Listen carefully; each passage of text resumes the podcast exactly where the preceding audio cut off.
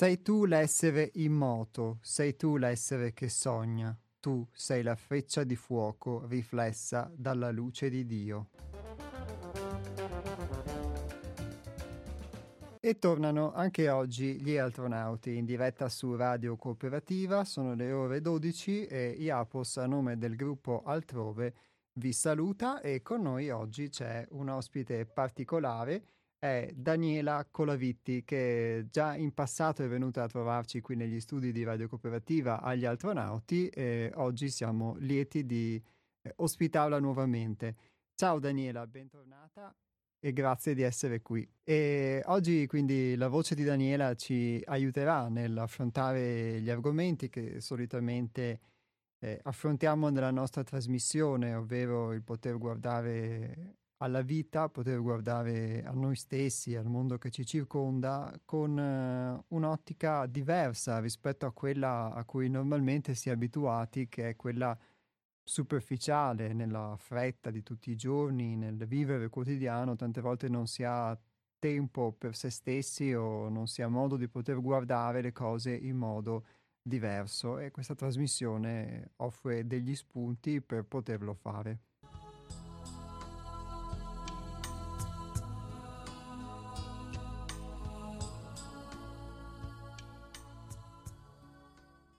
Daniela sì, è stata già con noi, come dicevamo qualche puntata fa, qualche mese fa, parlavi Daniela dello strumento dell'attenzione. Credo che a maggior ragione forse quando si vivono momenti come, come questo attuale di molto, diciamo, trambusto in cui le cose comunque ci sembrano andare diversamente da ogni aspettativa, l'attenzione è qualcosa che a volte sembra venire meno, però è, è quasi necessaria.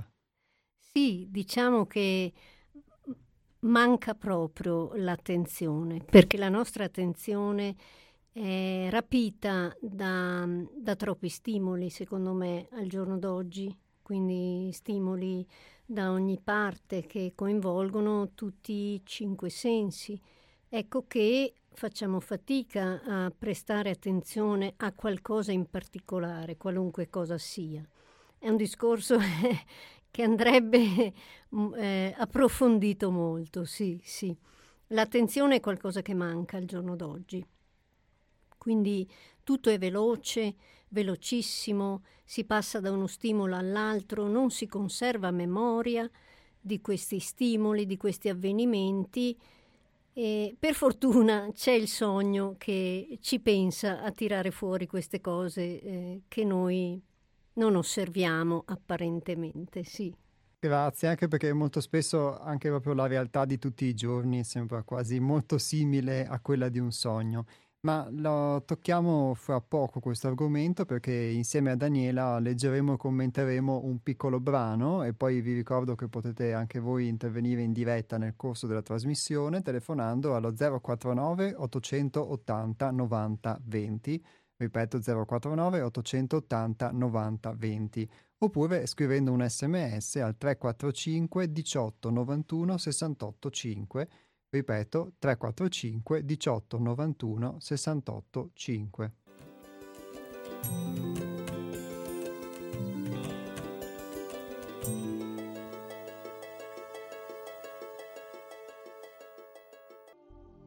Ci sono momenti in cui la vita sembra inerpicarsi a tal punto da rendere impossibile l'appiglio a qualsiasi comprensione o soluzione ordinaria. Un turbine di forti sollecitazioni e sensazioni accese ci spinge a trovare una quiete, che deve necessariamente risiedere al di là di tutto ciò che appare, oltre tutto ciò che per convenzione ci sembra vero dannatamente reale. Questo è il momento in cui l'affidarsi incondizionatamente all'essenza della vita non è una delle soluzioni, bensì l'unica strada possibile.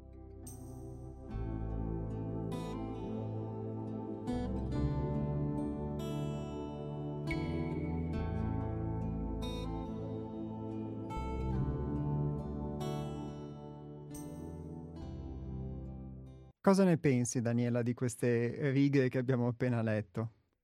Allora, Iapos, eh, è un concentrato, è detto in poche parole, è la, il dramma, diciamo, dell'uomo che si distrae, come dicevo prima, e perde eh, il proprio percorso di vita, secondo me. Credo che in questo periodo in particolare l'uomo abbia perso la propria spiritualità in nome della materia ed è questo il suo, eh, il suo dannarsi alla ricerca di qualcosa. Eh, cerca di compensare questo vuoto con cose materiali, materiali con gadget, con riconoscimenti, però non sa che alla fine, eh, questo sempre secondo me, è stato questo suo allontanarsi dalla spiritualità che l'ha messo in queste condizioni. Quindi ci si è messo da solo, ci siamo messi da soli in questa condizione. Abbiamo ehm, tolto valore alla natura, tutta la natura, quindi compresi gli animali, compresi gli alberi, compresi eh, gli astri e tutto quello che la natura ci offre, che è completa, c'è tutto quello che ci serve in natura, e si è orientato verso qualcosa di, eh, non voglio dire morto, ma quasi, di oggetti creati da lui stesso. L'insoddisfazione però è, è sempre più grande e quindi eh, questo essere umano non capisce come mai, dopo tutto questo darsi da fare, continua ad esserci insoddisfazione. L'essere umano, fra l'altro, poi dà la colpa all'esterno, quindi è colpa sua, è colpa eh, di chi ci governa, è colpa del meteo, è colpa, insomma, basta che non sia nostra. In realtà il percorso è dentro noi stessi e ciascuno deve seguire il proprio, nella mia opinione e il percorso di ciascuno è diverso da quelli degli altri. E quindi ci sarebbe un confronto, la possibilità di crescita e tutta una serie di cose che porta ad un'evoluzione, mentre quando l'uomo cerca di eh, uniformarsi, di essere uguale a tutti gli altri, eh, perde la sua identità, perde il suo senso della vita, perde il suo percorso perché fa percorsi di altre persone, percorsi dettati da altri. È un po' al giorno d'oggi c'è questa tendenza mh, mm, per moltissime persone, la maggior parte, a delegare, delegare la salute al medico, l'istruzione all'insegnante, Dio al sacerdote e chi più ne ha più ne metta non fa lo sforzo, non vuole farlo, si è dimenticato come si fa a cercare tutte queste cose dentro di noi. Noi siamo i guaritori di noi stessi, questo nella mia idea. Noi creiamo la malattia e dentro c'è anche la guarigione, come quando ci facciamo una domanda e in realtà la risposta è già dentro di noi. Eh, però torniamo a tutte queste sollecitazioni che fanno sparire questa nostra spiritualità che è sempre disponibile e eh, ci fa andare avanti in un modo piuttosto meccanico, automatico.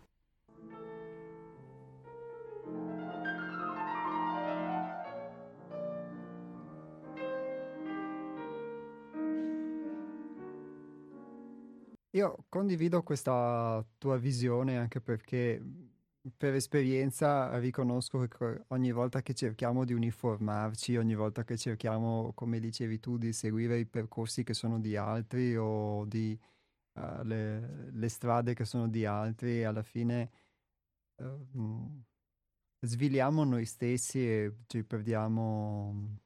Mi dimentico effettivamente di chi sono. E nel fare questo, ovviamente, uno poi deve anche affrontare tutto ciò che a livello sociale, a livello generazionale, eccetera, invece lo spingerebbe ad uniformarsi perché tante volte, anzi, proprio lo standard di quando nasciamo e cresciamo è quello di uh, uniformarci e avere delle, delle, idee, dei pensieri che ci spingono anche a fare delle cose che noi pensiamo nostri, pensiamo nostre, ma che invece ci eh, dirigono ad uniformarci. E quindi è un po' come il, tante volte ehm, dover uscire da una tendenza che proprio abbiamo e qui uh, nel testo che abbiamo letto si diceva di una quiete che riposa al di là di tutte le strade percorribili, di tutte le soluzioni ordinarie. Quindi forse a volte anche proprio i momenti che possono essere a livello individuale o a livello sociale di, di crisi in cui non sappiamo che pesci pigliare e che noi vediamo queste cose come insormontabili, come qualcosa da, di cui uscire al più presto, e invece forse sono proprio quello che, che, ci serve per poter capire che tutti i pesci che potevamo pigliare non erano effettivamente quelli che ci servivano e, e che le, le, soluzioni che noi abbiamo preimpostate, le, gli standard, le aspettative sono proprio quello che non può servirci a nulla per uscire da, da quella situazione, ma ci può servire, come c'è scritto qui, a fidarsi a qualcosa che forse è molto più... Uh, profondo, molto diverso rispetto alle soluzioni ordinarie. Sì, sì, io credo che questa situazione sia, mh, fra virgolette, una benedizione perché eh, seguendo mh, le idee, le proposte di qualcun altro, eh, secondo me la fatica è doppia perché non è un parto nostro, non è un figlio nostro questa tendenza, questo modo di vivere, ma è stato proposto da altri. Quindi noi non ne comprendiamo eh, l'origine perché non è scaturito da noi, noi seguiamo e basta. E quindi non, non ci facciamo più di tante domande e anche se ce le facciamo non abbiamo le risposte perché non è uscita da, da dentro di noi questa strada che stiamo percorrendo. Ecco che secondo me ci vuole una svolta, un qualcosa che eh, ci tolga le sicurezze che questa strada non nostra ci ha apparentemente dato, per cui per forza noi dobbiamo trovare queste soluzioni dentro di noi. E sarebbe anche bene togliersi di dosso tutte queste sollecitazioni che sono alla fine superflue e entrare un po' dentro noi stessi. Mm, io da meditante eh, posso dire che dentro di noi c'è una ricchezza, c'è uno stato di quiete che è raggiungibile da chiunque. Eh, ovviamente è la, il lato, diciamo, poco pratico al giorno d'oggi è il tempo, il tempo che vogliamo o non vogliamo dedicare a noi stessi. Quindi se parliamo di fare 20 minuti di meditazione al giorno, eh, qualcuno potrebbe dire eh, non ho tempo, devo lavorare, devo fare questo, in 20 minuti sai quante cose faccio, eccetera, eccetera. C'è in sottofondo la non volontà di scoprirsi, paura di non essere abbastanza, paura di eh, apparire ridicoli, diciamo la paura di non essere uguale agli altri. Questa cosa è il fondamento della società, la rivalità, io sono di più, tu sei di meno. Se vediamo al giorno d'oggi è tutta una lite per un sì o un no, non c'è la via di mezzo, non è apprezzato, non è compreso il diverso, eccetera, eccetera. Secondo me bisogna tornare ciascuno alla propria natura, mostrando i propri talenti che sono sempre utili a chi ne ha altri, uno scambio reciproco di informazioni che serve ad arricchire questa umanità stanca, stantia, ferma, che non riesce ad andare avanti, sembra quasi che stia regredendo, anche se non è così, ma eh, questa spinta, questa spinta ci potrebbe aiutare chi è pronto, chi ne ha voglia, a trovare veramente la propria strada e la quiete soprattutto dentro se stesso. Quando uno trova la quiete dentro se stesso non ha bisogno di cercarla in nessun altro luogo e da nessun altro. Grazie Daniela, condivido, condivido questo messaggio, a volte è proprio difficile poterla trovare in noi stessi questa, questa quiete, Ma io darei la parola anche ai nostri ascoltatori, se hanno qualcosa da aggiungere. Il numero di telefono è lo 049 880 90 20.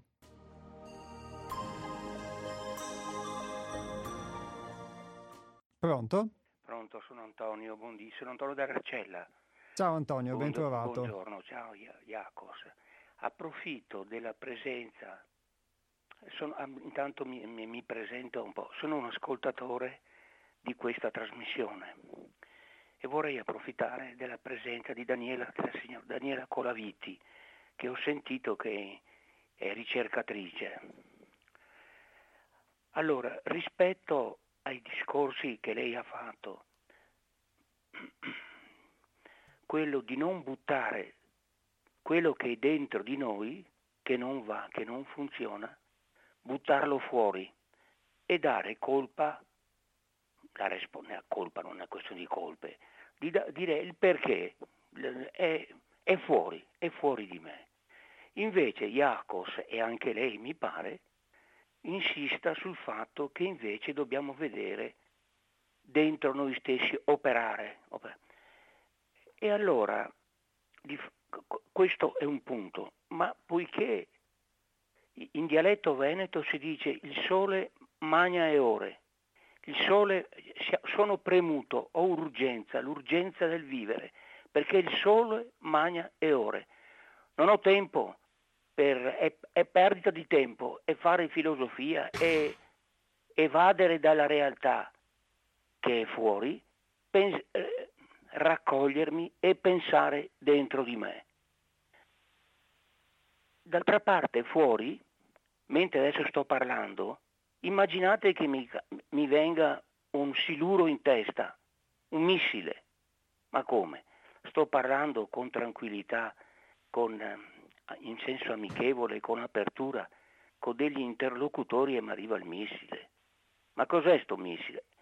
È la, l'atteggiamento aggressivo, predatorio, eh, del possedere tutto, del del, del, la terra mi appartiene, la terra non è di Dio, la terra è lì, ma il possesso, il senso. Allora, di fronte a questo esterno, do, che non è tutto così, dove prevale questo atteggiamento predatorio, e invece il mio interno dove ho bisogno di raccogliermi e di riflettere sul me. Anche la vicenda de, del Dio di Gesù, anche quello è stato un capro espiatorio.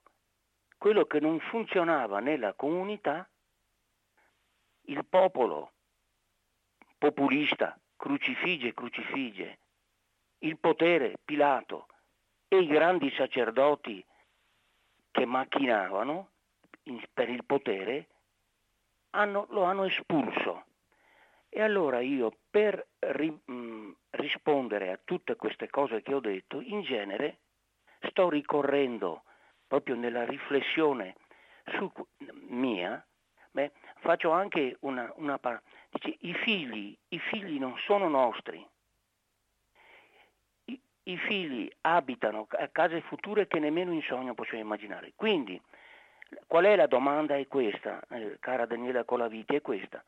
Non è per caso che sia a livello individuale e sia a livello sociale ci sia una evoluzione, che noi progrediamo per, eh, per stadi evolutivi e che è semplicemente l'evoluzione e dell'individuo e della società. E le nostre difficoltà sono quando troviamo chiusure condizionati da, da mille cose, anche dall'esterno, ma anche da noi, non troviamo la libertà dell'agire attraverso stadi evolutivi che vuol dire cultura, vuol dire storia, che pr- vadano sempre in avanti in senso verso, mh, mm, come posso dire, in senso sempre più umano. Ecco, io la mia, la mia preoccupazione personale è questa di restare a livelli ev- evolutivo retrodatato, cioè non adeguato alle esigenze del presente, di quello che è oggi. Addirittura padre Balducci diceva che sarebbe necessaria per l'umanità intera uno scatto di neuroni per acquisire una mentalità che possa aprirsi al mondo, società aperte, a, a, a disporsi per, verso una umanità unica, verso l'uomo planetario. E allora la, la, domanda è, la, domanda è questa in definitiva. Questo mio modo di leggere le cose, di stadi evolutivi non tanto diversi da Darwin, che la nostra, la storia dell'uomo è fatta di, sta, di, di, di una evoluzione continua e non possiamo attardarci sul ieri, sul passato. Sì, Desidero sentirla, buongiorno. Mm, grazie Antonio. Sì. Eh, l'evoluzione eh, non si ferma, noi siamo in continua evoluzione, quindi eh, questo è, è chiaro. Siamo in continua evoluzione, che lo vogliamo o meno, non si può impedire questo. Possiamo scegliere come, però. Quindi se qualcosa non ci piace possiamo farci delle domande e chiederci ma per me questa cosa va bene o non va bene?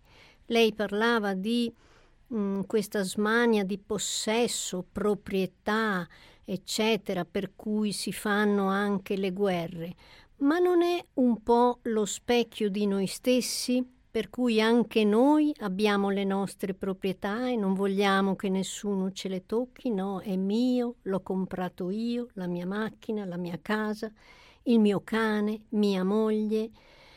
È solo in misura più piccola di uno Stato che vuole invadere un altro Stato, se vogliamo fare un esempio. Quindi eh, l'evoluzione secondo me sta proprio in questo, nel ehm, cambiare come meglio è per noi, senza ovviamente fare del male agli altri, la nostra vita. Non è difficile se tutti si scostassero un attimo da questa strada maestra che porta tutti nello stesso luogo, eh, se qualcuno iniziasse a dire no, aspetta un attimo, io vado un po' verso sinistra che magari eh, lì eh, mi trovo meglio, meno confusione, eccetera, eccetera. Quindi sì, è indubbio che siamo in evoluzione e questo non si può impedire, sarà sempre così, ma possiamo scegliere di osservare quello che stiamo facendo e decidere magari di cambiare qualcosa. Questo lo possiamo fare, sì.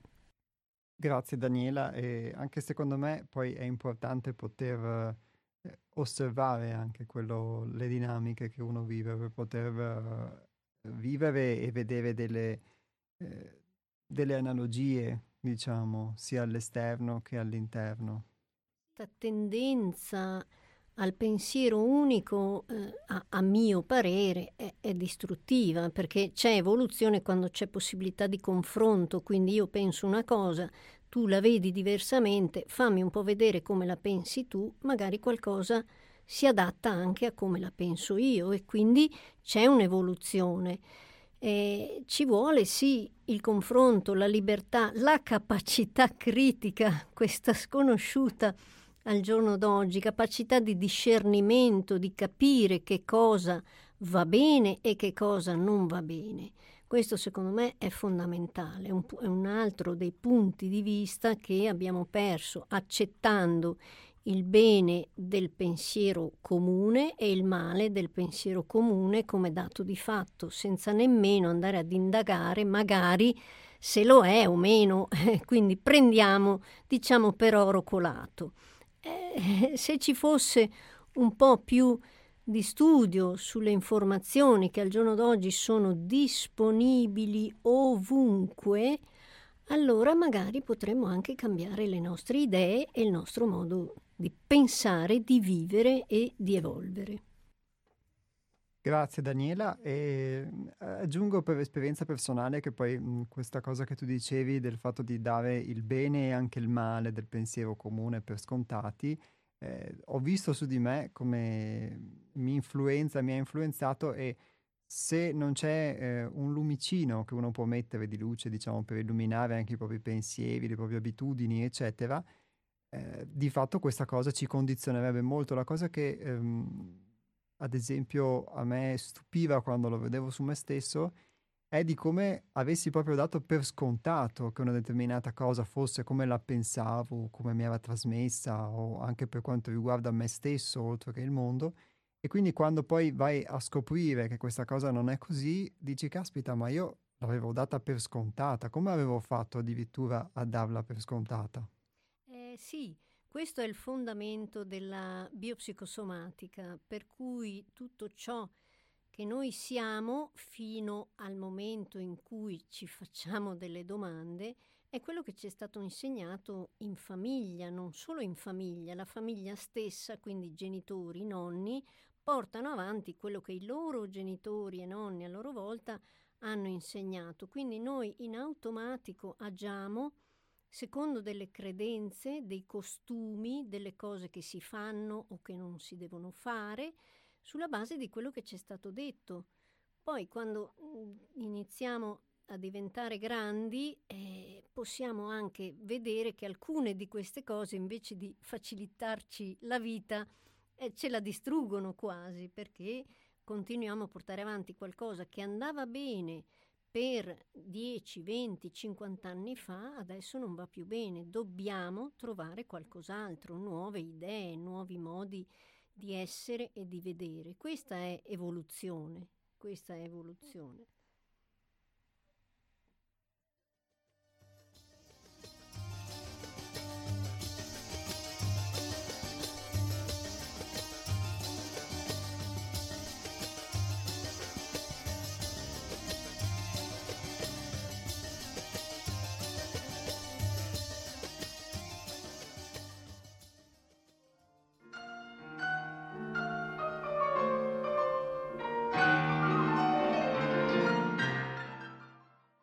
Grazie Daniela, anche perché di evoluzione spesso abbiamo parlato e poi ognuno ha il suo modo di poterla intendere. Anche Antonio stesso, intervenendo in altre puntate, aveva definito l'evoluzione o una possibile definizione di evoluzione come un, una possibilità di emanciparsi gradualmente dai propri errori, quindi poter ammettere anche la nostra ignoranza e poterci emancipare pian piano dai nostri errori man mano che li riconosciamo. Già a livello pratico, secondo me, una evoluzione di questo tipo quando abbiamo la possibilità, secondo me, di ammettere eh, che determinate cose le pensavamo in un modo invece sono in un altro o che comunque siamo stati influenzati nella nostra eredità dalla nostra famiglia, eccetera. Am- già la possibilità di ammetterlo significa ammettere una debolezza, ma nel contempo anche potersi aprire perché ti, ti, apre delle possibilità diverse. A volte è questo che secondo me manca, almeno per esperienza personale, il fatto di poter ammettere.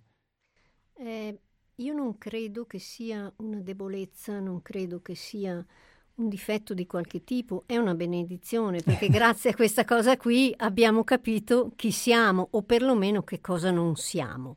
E quindi diciamo ho fatto tutta la vita queste cose che mi ha insegnato mia nonna per poi accorgermi che invece io devo fare un'altra cosa. Quindi meno male che ci sono questi errori che non sono errori, sono tappe evolutive secondo me, quindi sì, è, è sempre il solito discorso, eh, non possiamo sbagliare, dobbiamo essere perfetti, c'è questa tendenza alla perfezione dell'essere umano per cui gli errori non si devono eh, neanche nominare, noi non ne facciamo, no, io non li ho mai fatti, eh, è un, tutto un po' ridicolo, ma sempre spinto da questo pensiero comune, da questa identità sociale che noi indossiamo tutti i giorni.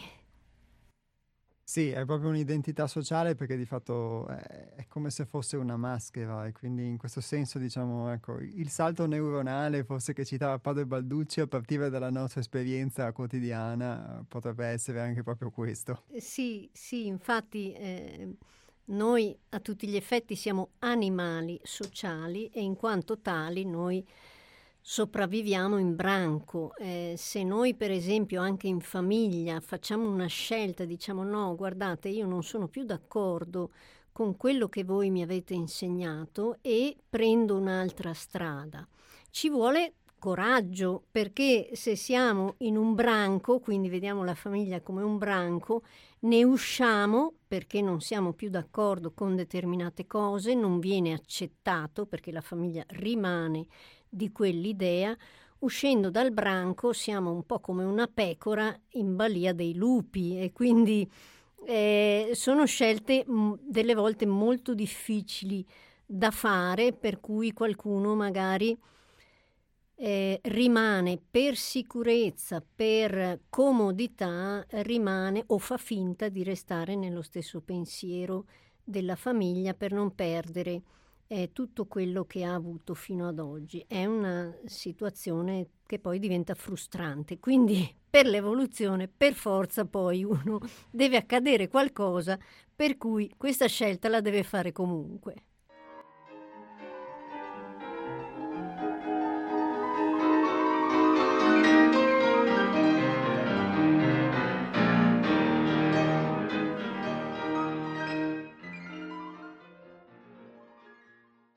E io invito gli ascoltatori, se hanno qualcosa da aggiungere, a poter chiamare lo 049 880 90 20 oppure anche scrivere un sms al 345 18 91 68 5.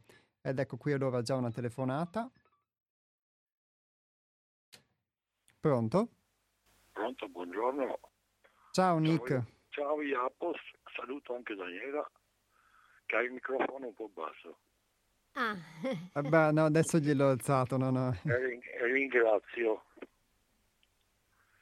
Eh, prima sono venuto io, dopo ho conosciuto il male e il bene. Dopo ho fatto una ricerca che sono azioni volontarie involontarie, secondo il livello evolutivo che ho. Interpretazione viene dagli altri, come dice Daniela. Qualsiasi cosa è vita duale delle coppie di doppio tutto. Come si fa a purificare la memoria e portare proprio nell'asse della natura originale, natura vera delle cose vere? Sì, allora... Ehm, no, no, perché dobbiamo... La filosofia ha dimostrato qualsiasi cosa che hai detto, anche curare senza nessuna pianta medicina, perché siamo la parte superiore. Noi abbiamo usato la parola neuroni, protoni, eh, fotoni e appartengono al mondo fisico. È la colla della materia. Il nostro corpo fisico ha bisogno di un governo. E non solo il nostro corpo, e anche dall'esterno. Ambiente che ci ospita si chiama realtà empirica, possiamo governarlo o no? O ci governa? E qua prendiamo insegnamenti. Se io non governo proprio, non conosco me stesso, mi governeranno.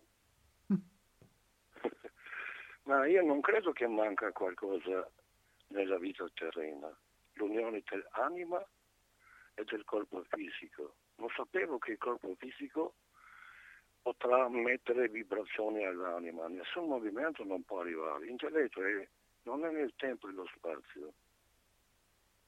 Come fanno a dire che io ragiono con la testa, con il cervello? Hm? Questi sono crimini, genocidio psicologico. Sono miliardi e milioni. Sono medici. Dimmi che un medico ha guarito qualcuno, non è provocatorio. Allora, secondo me... Ehm... Dimmene uno che ha guarito da Ippocrate, il padre della medicina, che è stato distrutto da Aristotele. Pezzi Nick, pezzi. però adesso diamo, diamo, la possibilità a Daniela sì, anche di rispondere. Hai capito che, che, che, noi dobbiamo avere uno spazio, fare l'unione, fare congresso della filosofia in tutti i campi perché non meritiamo arrivare fin qua. No? Il pensiero da dove nasce sto aspettando perché qua è la punta più cruciale di tutti gli esseri umani. Allora, va bene. Nick, scusami, sì, facciamo... Ma anche il diapo dicono neuroni e tutti questi qua. Io non li conosco, ultimamente ho preso il telefonino nuovo, ho sentito un certo filosofo qua, Columberti, ogni tre parole diceva cose orrende.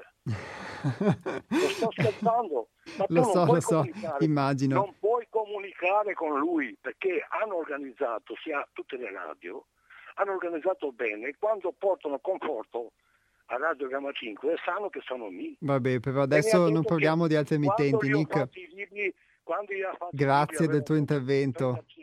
Alla prossima.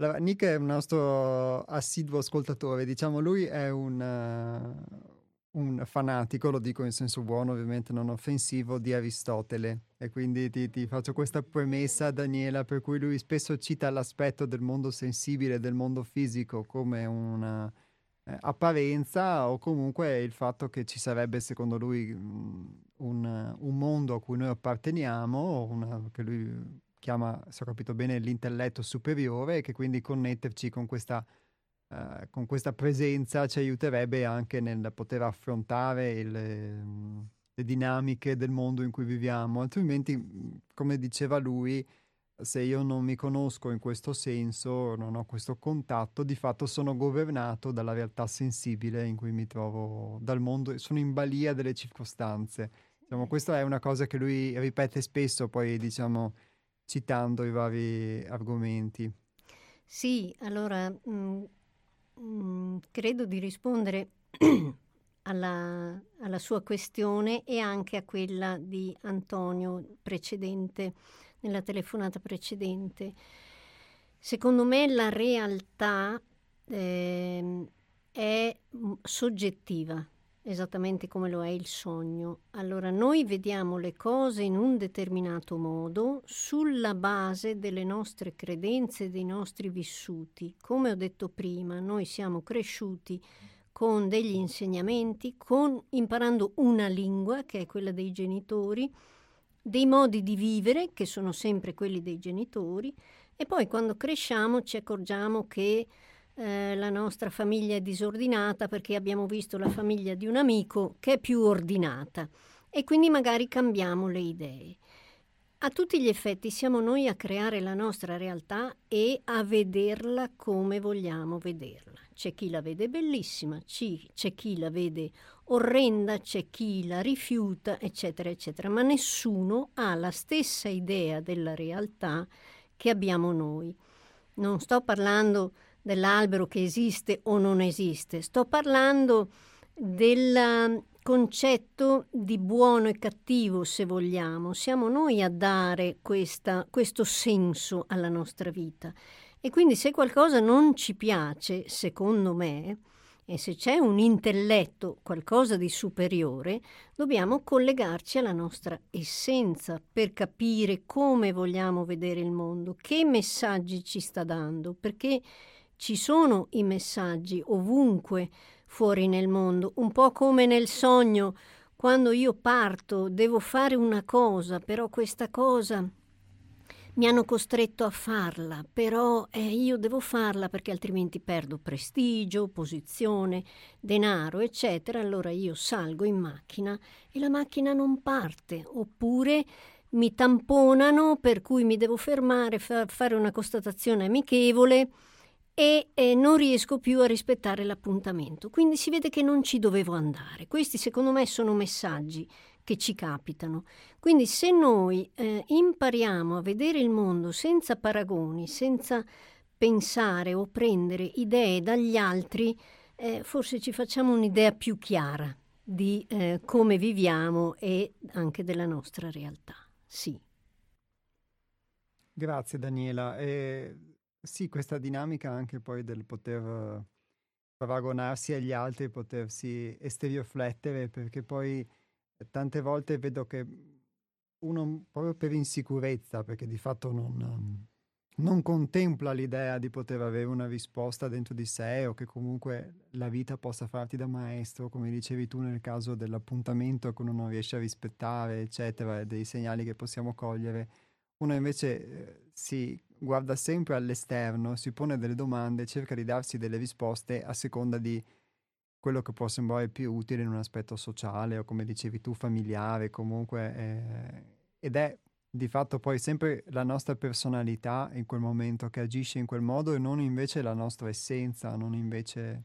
Sì, sì. Ehm, allora io, eh, come alcuni di voi sanno, io lavoro con i sogni da, da tanti anni e ho capito una cosa eh, le persone capiscono che ci sono dei messaggi nei sogni, secondo me non c'è differenza eh, fra eh, i messaggi del sogno e quelli della realtà, è che nel sogno succede qualcosa mentre noi siamo a letto, quindi ci diamo attenzione.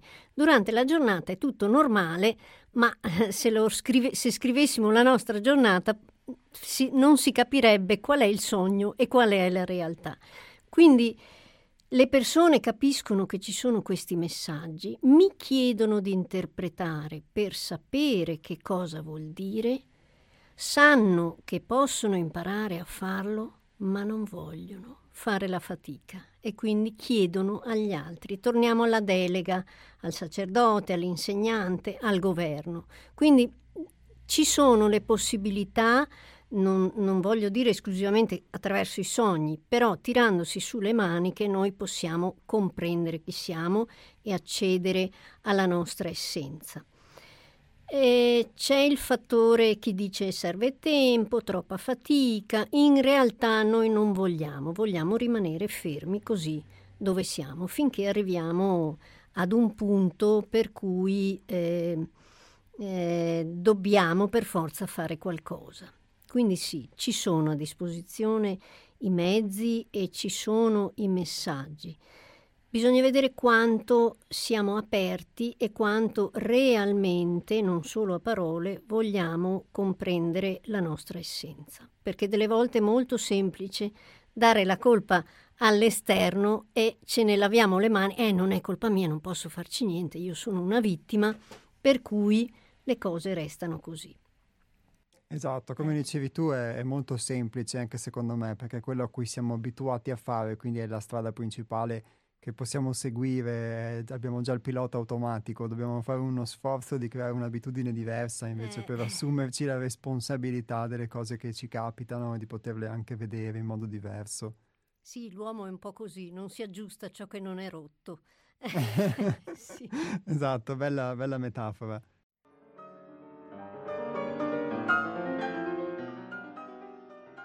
E torniamo in onda perché c'è già una nuova telefonata. Pronto? Sì, pronto. Buongiorno. Io mi chiamo Antonino. Buongiorno Antonino. E stavo ascoltando, eh, ma premetto che quando ascolto Nick io mi sento stupido perché non riesco a capire quello che dice. Ma è un mio problema. Invece, a proposito di quanto la signorina o signora Daniela diceva a proposito del branco, branco è riduttivo, io parlerei di gruppi, perché di solito si dice branco di imbecilli, branco di lupi, mentre l'altro termine è gregge di pecore. Proprio di questo io ho meditato sulla egregio, quando noi scriviamo sulla busta egregio signore, egregio commendatore, praticamente gli diamo un attributo che lo, lo rende fuori dal gregge. E quando uno va fuori dal gregge, non è che rimane preda dei lupi, come diceva la signora Daniela. Può darsi, può darsi, ma non soltanto, perché uscendo dal gregge ci si guarda intorno e attorno al gregge ci possono essere altri gruppi minoritari diversi, più o meno omogenei, ai quali noi possiamo avvicinarci e interrogarci sulle loro credenze, sulle loro convinzioni, entrare in discussione. E quindi uscendo da un gregge si può entrare in un gruppo che può essere un altro gregge, ma di solito gruppo un leader e questo è naturale ma continuando a uscire dai gruppi si rimane soli, ma non nel senso negativo. Eh, si comincia a ragionare veramente e a meditare su se stessi. Credo che questa sia la strada che ciascuno di noi debba compiere. Vi ringrazio per la bella trasmissione e do lo spazio ad altri. Grazie mille Antonino. Sì, in definitiva la cosa migliore è questa, imparare a, a decidere da soli e trovare poi chi dà la possibilità di confrontarsi ancora ed evolvere ancora. Io ho parlato di gregge in quanto animali sociali, quindi il gregge dà protezione, la famiglia, specialmente al giorno d'oggi, in particolar modo in Italia dove l'adulto di 40-50 anni vive ancora con i genitori, usa la macchina dei genitori, eh, si fa aiutare da questi genitori, lì questo è allontana da una autoconsapevolezza e rende dipendenti, quindi è, è faticoso, è meglio per queste persone rimanere lì, è più semplice perché devo andare via che ho tutto pagato, tutto comodo. Io la intendevo in questo senso, poi l'evoluzione ovviamente ha tutti gli altri step, l'importante è riuscire a, ad iniziare, quando si è iniziato poi si può arrivare dove si vuole. Grazie Daniela. Io mh, mm, aggiungo che ho trovato interessante questa distinzione che Antonino ha fatto tra il gregge e il gruppo, perché ad esempio io per mia natura sarei uno che ricerca la solitudine, quindi a, fa molta fatica a potersi relazionare con gli altri, a rapportarsi con gli altri, però ho potuto vedere che anche nella mia solitudine tante volte io mi illudevo di essere da solo, ma in realtà dentro avevo comunque un mondo, portavo comunque un mondo e soprattutto quel condizionamento, quelle credenze di cui si parlava prima, sia nell'aspetto appunto eh, del greggio del branco nel nostro essere animali sociali, con i pregi, con i difetti, perché appunto poi eh, in questa cosa ci sono anche dei vantaggi, perché di fatto se fossimo in una condizione in cui c'è qui da noi fisicamente una guerra, una carestia, eccetera, il nostro essere animali sociali, sicuramente ci è di aiuto rispetto al nostro isolarci dagli altri. Però questa nostra caratteristica comunque di essere influenzati dagli altri eh, me la porto dentro anche se sono da solo, anche se mi distacco, eccetera, perché è qualcosa che comunque mi ha formato e da cui eh, il potermi emancipare, quindi, eh, come dicevi tu prima, eh, per farlo mi serve poter essere aperto, potermi rimettere in discussione e sentirne ovviamente la necessità.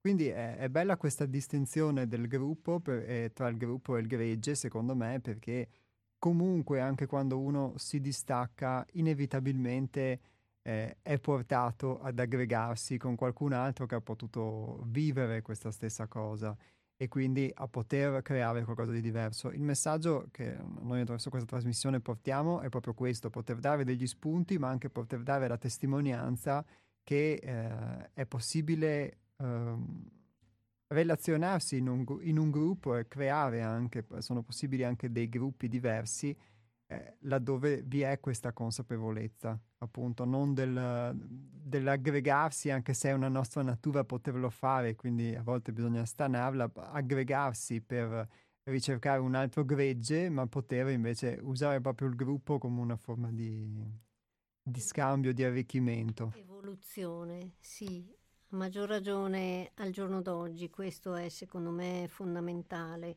eh, avere il coraggio di eh, evolvere eh, cercando altrove. Eh, ci, sta, ci sta tutta.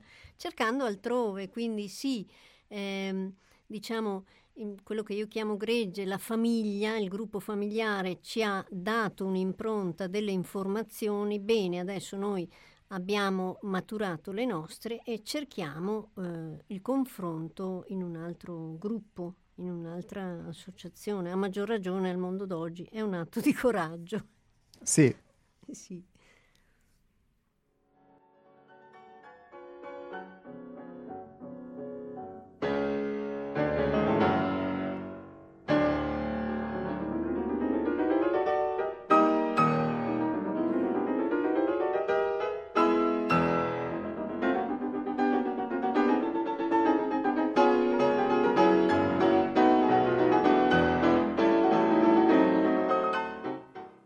Do, sì, che bello Chopin. Ciao, sono Enrico. Ciao Enrico, ben trovato. Eh, eh, sì, grazie per questo Chopin, mamma mia, è sempre quelle musiche brutte che si sentono. Allora, eh, è anche peccato interromperlo. Volevo dire una cosa, che evidentemente eh, Aristotele, ma non solo lui, aveva intuito qualcosa. Ma mi dispiace per Nick, tutto quello che lui va matto per Aristotele, ma quello che dice Aristotele è confermato dalla fisica. A lui la scienza non piace, dice che tutto è immateriale, buh, è tutto materiale, solo che eh, naturalmente occorrono studi e macchinari complessi per arrivare a determinare le particelle, le subparticelle eh, tutto quanto. Dopodiché, è vero, avevano intuito, ma eh, la filosofia greca ha, ha dato tantissimo all'umanità sotto il punto di vista scientifico, perché a quell'epoca la filosofia era scienza, perché vuol dire conoscere. E perciò il, i filosofi greci, al contrario di bla bla bla di oggi che parlano praticamente di solo, sociologia, religione, altre cose immateriali, i filosofi, filosofi greci erano degli scienziati innanzitutto e avevano delle intuizioni incredibili perché non avevano nessuna, nessuna macchina, non avevano niente però con mezzi empirici avevano già stabilito tante cose, eh? Avevano già capito che la Terra era rotonda, la distanza dalla, della Terra dal Sole, erano filosofi veri, cioè scienziati, che naturalmente poi deducevano dalla scienza anche tutto il resto nel campo della morale, dell'etica, eccetera, eccetera. Adesso ci siamo fermati sulle loro deduzioni, ma non sulle loro basi.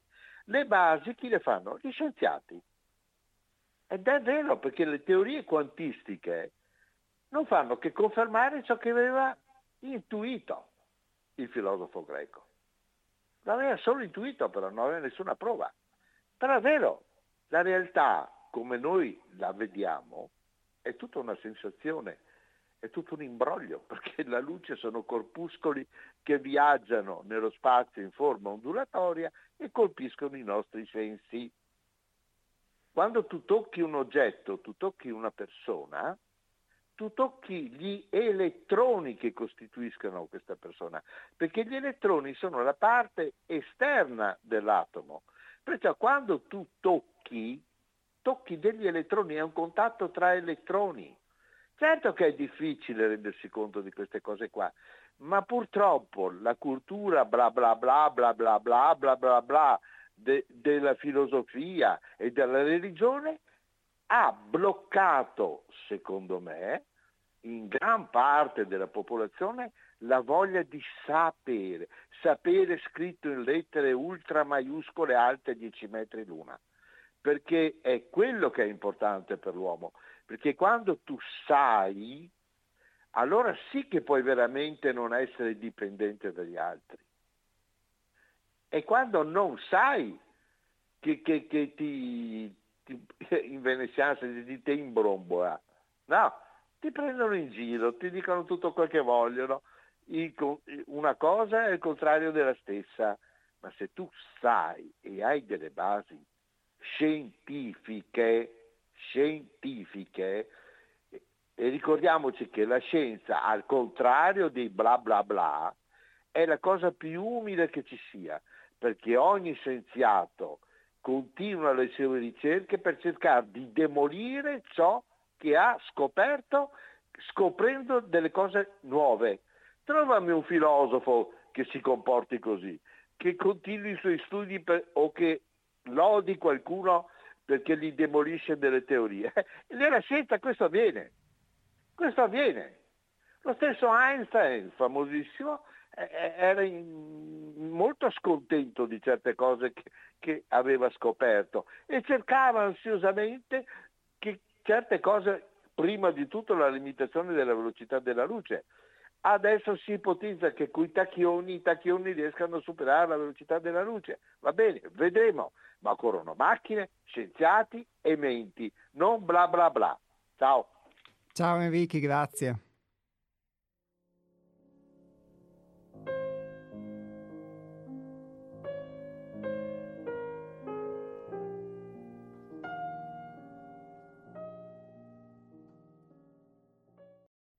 Daniela, cosa pensi di queste osservazioni che, di cui ci ha portato l'attenzione Enrichi?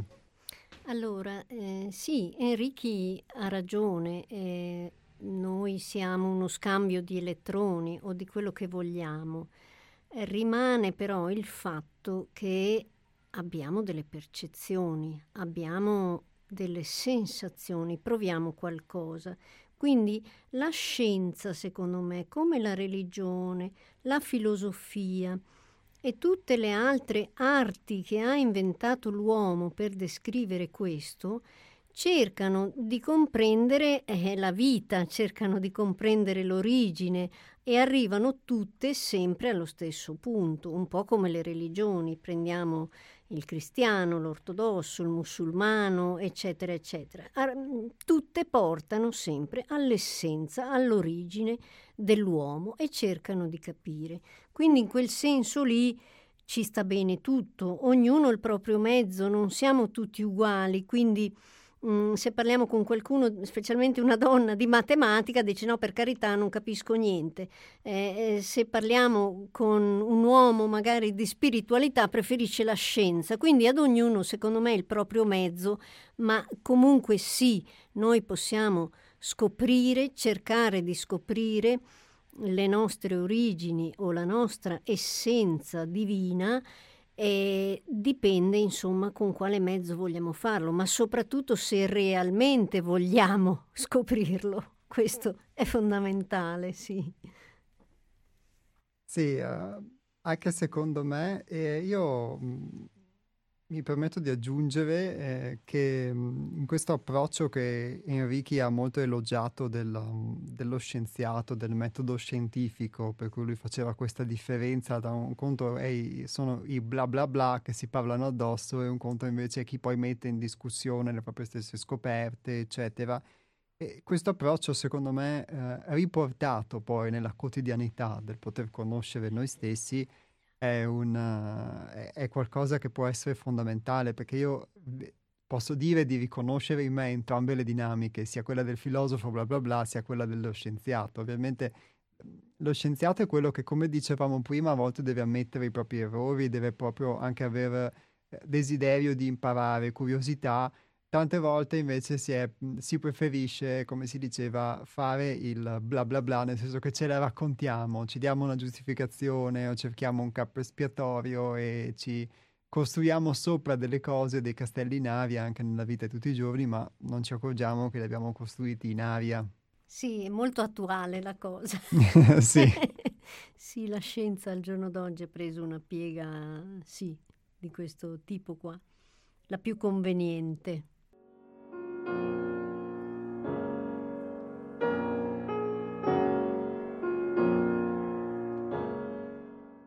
Pronto? Sì, sono Antonio, sempre una precisazione. E Daniela Colaviti parlava di essenza, di cercare l'essenza di noi.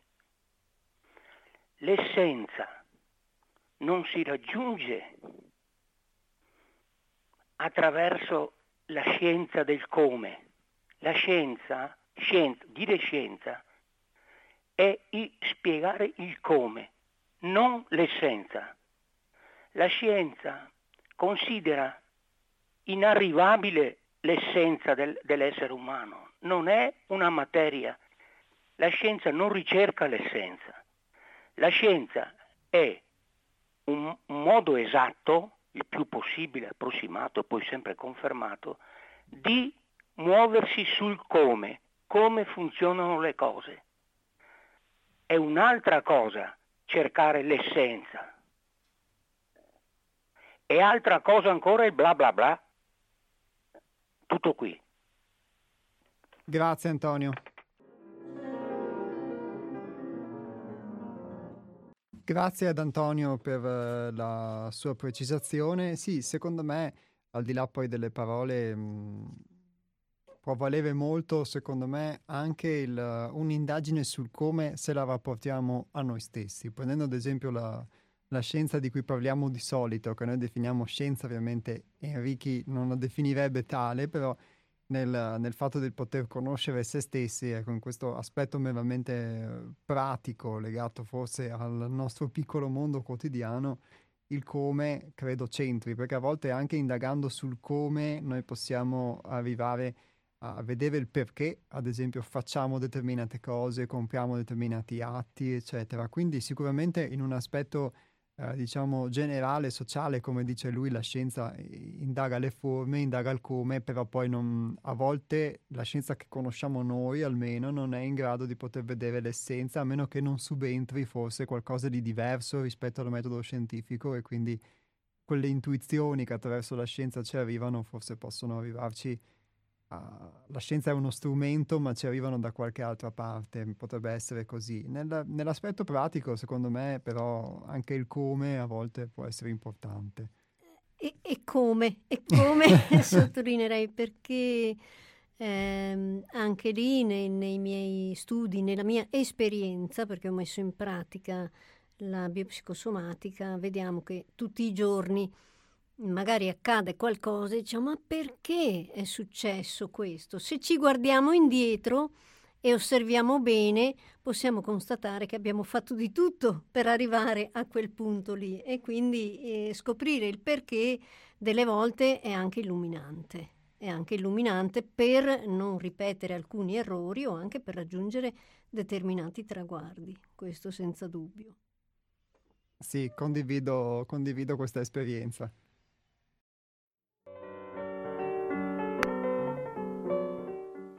Pronto? Sì, ciao Iapos, sono Federico da San Donato. Ciao Federico, ben trovato. Sì, grazie, anche a voi, a tutti. Eh, è vero, eh, come dice Ricchi, che i filosofi greci eh, erano degli scienziati, è vero, eh, però poi eh, a un certo momento si fermavano di essere scienziati perché prevaleva poi la loro sintesi filosofica. E, ehm, e sapevano che eh, più ricercavano la materia e più allargavano i confini della ricerca, eh, che è quello che è assolutamente vero. Eh, la nostra scienza eh, ehm, eh, sta allargando continuamente i confini del ricercare, ma i filosofi greci a un certo momento si sono resi conto che non ne valeva la pena, anche perché eh, questa considerazione è una considerazione proprio tipicamente filosofica e la filosofia, la filosofia è assolutamente superiore alla scienza. Assolutamente. L'ultima parola ce l'ha la filosofia.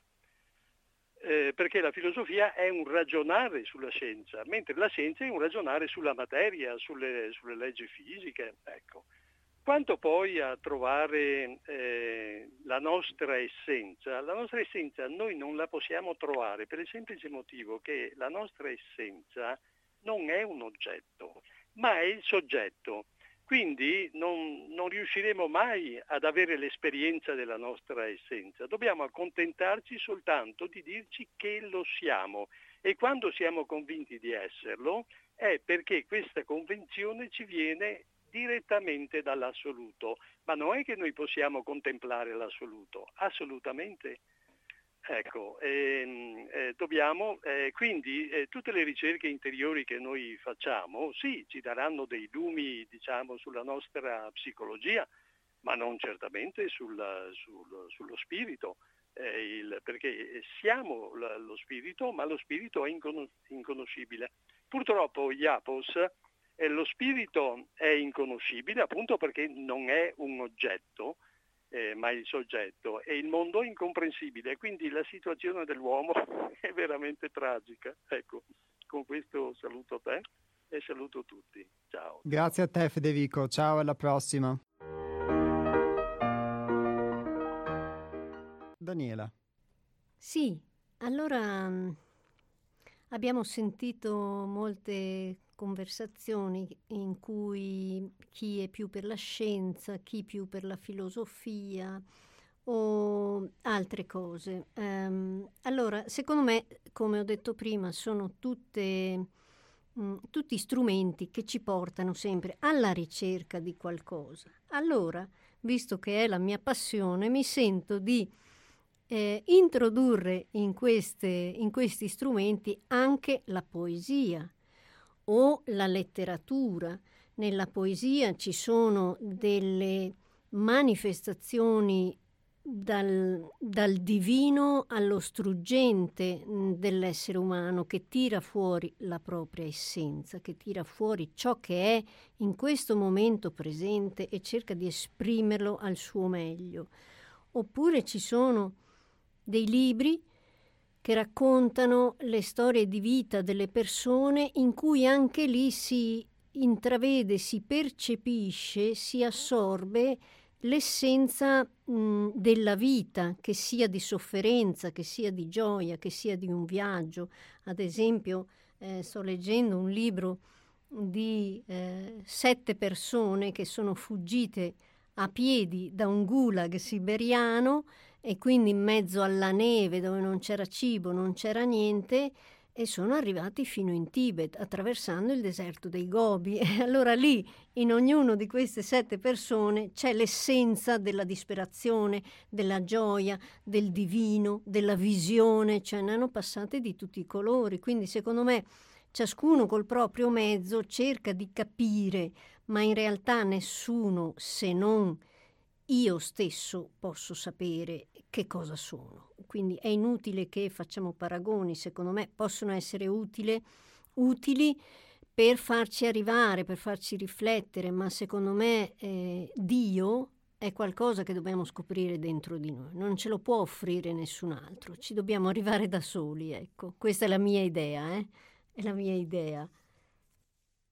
Grazie, io mh, ti confesso che ci sono state mh, delle volte in cui proprio nell'aver visto delle cose di me che mi, che mi scioccavano e, e spesso mh, Hermes mi diceva Dio è nella realtà di tutti i giorni e questa cosa io la vedevo sempre in senso molto filosofico perché appunto ho questa deformazione, però eh, non, c'è poco di filosofico, è proprio effettivamente sostanziale. Se noi mh, eh, vogliamo chiamare Dio o, o, essenza, diciamo, quella che è la verità la, dentro di noi, quella che altrimenti quando siamo identificati mh, nei nostri pensieri, meccanici, eccetera, nelle nostre idee, nelle nostre convinzioni, non vediamo, che cosa può essere più uh, divino di, che non la realtà, la realtà di tutti i giorni che noi non vediamo. E forse proprio questo può essere il paradosso, che noi nei, nei secoli abbiamo costruito religioni, filosofie, culture, eccetera, e crediamo di dover uh, effettivamente andare lontano, di dover... e invece può essere proprio nella realtà di tutti i giorni. Eh, sì, sì, ti faccio un esempio. Um, nell'ultimo fine settimana sono andata in montagna e e ho pernottato in un bivacco, i rifugi per gli escursionisti. E, um, ho acceso il fuoco, un fuoco, il fuoco del camino, con questo legno molto resinoso. Credo di essere stata tre ore ad osservare la magia di questo fuoco, a vedere questa manifestazione, come fa a, ad esprimersi in questo modo, in tutte le sue sfaccettature, quindi un diver- un pezzo di legno diverso dall'altro, c'è più aria, allora si muove in un altro modo. È la stessa cosa che noi ve- vediamo nella maestosità di una montagna o negli occhi di un cucciolo. Come possiamo descrivere? Secondo me Dio, l'essenza, la vita è, è anche lì. Eh, questo intendo io per messaggi che noi riceviamo continuamente o vediamo continuamente. Questo accade nella natura, nel mondo fuori, noi possiamo vedere queste manifestazioni nei cristalli, nelle pietre, nella primavera che è proprio è, è la rinascita che, che, si manifesta ogni anno su questa terra, è commovente anche quella. Quindi sì, secondo me, come dici tu, non serve andare lontano ce l'abbiamo qui. Sì, anche nella vita di tutti i giorni, anche Eh quando sì. forse non abbiamo la possibilità di fare esperienze, diciamo, particolari, però eh, è anche l'esperienza di tutti i giorni quella che, a cui alle volte non diamo importanza. Mm, Quando eh, in apertura della, trasmis- della puntata di oggi tu citavi l'aspetto anche della visione, del poter vedere le cose in modo diverso, ecco, secondo me anche quello può essere molto importante nel poter vedere Dio. Eh, sì, torniamo all'attenzione. Queste cose ci sono, eh, ma noi non ci fermiamo. Questo è il volere, cioè ehm, anche magari rallentare da questa vita frenetica che ci impone dei ritmi che di nuovo non sono nostri e che però accettiamo. Quindi quando ci si ferma, si rallenta, si colgono queste piccole manifestazioni divine, possiamo chiamarle così adesso, ma cose che toccano il cuore, quindi c'è Sì. qualcosa che non è materiale, non è scienza, non è filosofia, ma è sentire, quindi puro sentire. Eh, sì, miracoli quotidiani.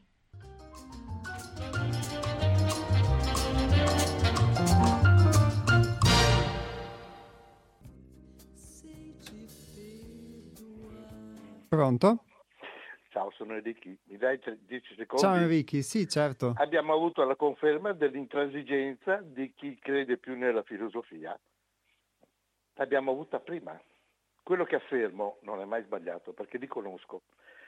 Chi è pro filosofia, bla bla bla bla bla bla, è contro la scienza e in genere manco la conosce. Mentre gli scienziati sono anche pro filosofia.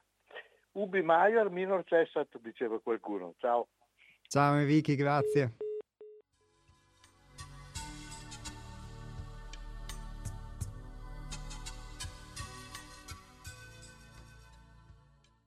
Sicuramente poi c'è chi privilegia forse la scienza, chi la filosofia o chi, come dicevi tu, anche Daniela, la poesia o la biografia. Ma beh, prendiamo quest'ultima telefonata in questi pochi minuti che ci restano. Pronto? Pronto, Iapo, ti rubo tre secondi. Ecco, 10 erano quelli di Enrichi, tu tre, Prossima giustamente. trasmissione dobbiamo fare la distinzione tra la scienza e arte.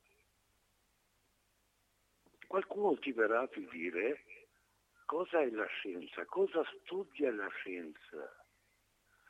La scienza non può guidare, non può governare, perché è nell'albero della coscienza universale, che si chiama la filosofia. Dopo viene la psicologia, dopo viene la medicina, l'ultima terza.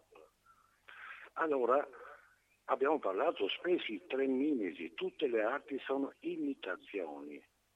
Perché sono imitazioni? Del mondo sensibile, sì, dell'immagine. Eh? Sono simulazioni? Cosa sono? Mica, parliamo della non No, possiamo però perché- approfondirlo il discorso No, è la tua adesso. trasmissione rispetto per te. Quando dicono ogni forma ha la sua sostanza, ogni sostanza deve avere una... eh? Cosa deve avere una sostanza? Va bene, grazie. Allora No, la no, no, prossima...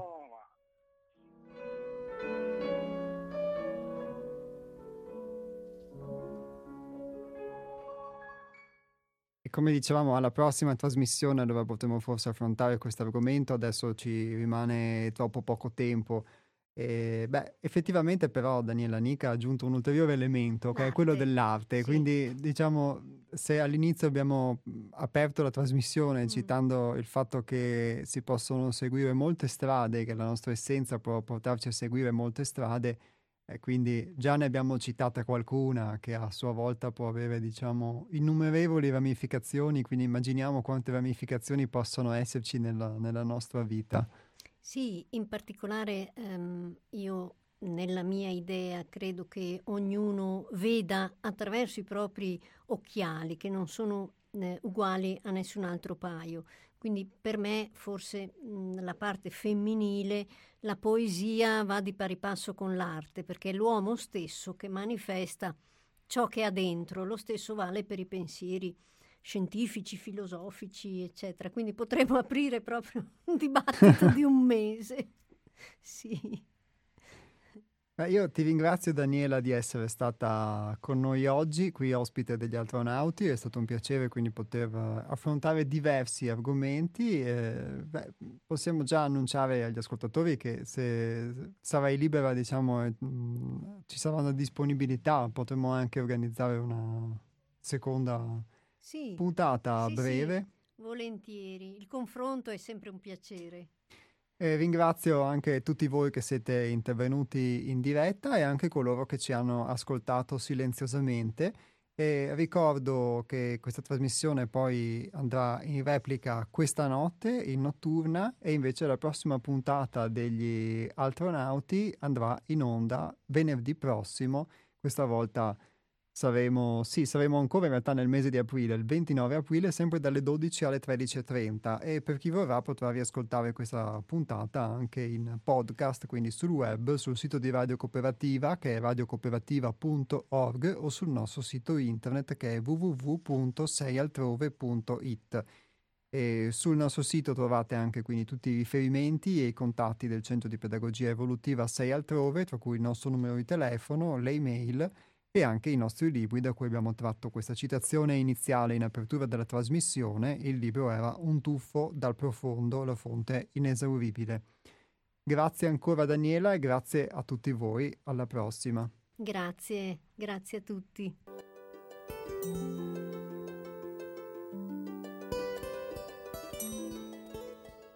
L'uomo in ogni esperienza tende attraverso l'imitazione, di norma inconsapevolmente, ad un modello e lo fa mettendo in campo al meglio la propria capacità imitativa. Ed è proprio attraverso questa facoltà che l'anima costruisce le strutture della personalità, prendendo dall'ambiente e dal contesto sociale e culturale tutto ciò che serve per organizzare l'esperienza terrena.